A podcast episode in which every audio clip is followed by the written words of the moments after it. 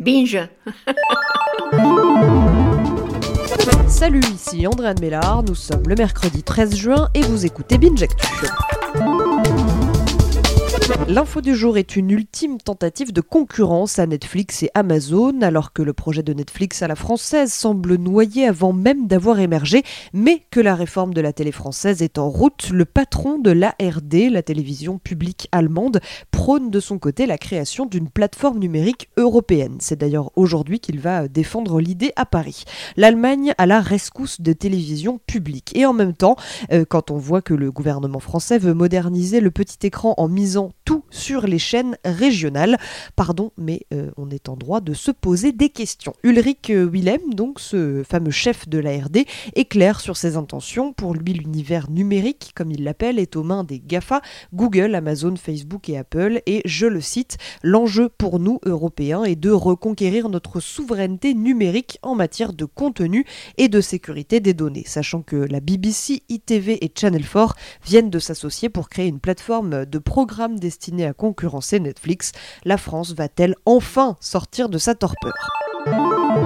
L'histoire du jour, qui pourrait aussi s'appeler la bonne blague du jour, nous vient de Donald Trump lors de son déjeuner avec Kim Jong-un. Alors qu'ils allaient euh, s'installer à table, les photographes rassemblés pour immortaliser le moment s'en donnent à cœur joie. Du coup, Donald Trump leur glisse cette petite blagounette. Ça va, tout le monde a eu sa belle photo Nous avons l'air sympathique, beau, mince et parfait euh, C'est déjà gênant, mais la tête de Kim Jong-un face à lui vient couronner cet instant de malaise. Le dirigeant nord-coréen a une non réaction pure et simple, il ne fait euh, que regarder d'un air vide les photographes et son nouvel ami face à lui. Le malaise est total.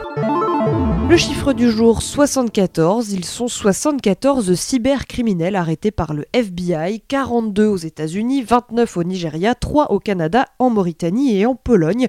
Tout ce petit monde est suspecté de fraude par courrier électronique. Ils contactaient des employés de banque ou autres organismes financiers pour leur demander des virements.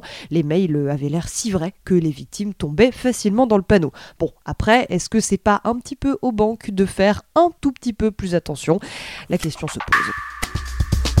Le son du jour nous vient euh, tout droit de l'accordéon d'Yvette Horner, accordéoniste française de 95 ans, dont 70 de carrière, qui s'est éteinte lundi soir à son domicile. Dans un sublime portrait signé Libération, on apprend notamment que la dame s'est plusieurs fois affichée avec des personnalités politiques jusqu'à être draguée, sans succès, par le FN à une époque. Elle s'était défendue. La musique ne se récupère pas, elle appartient à tous.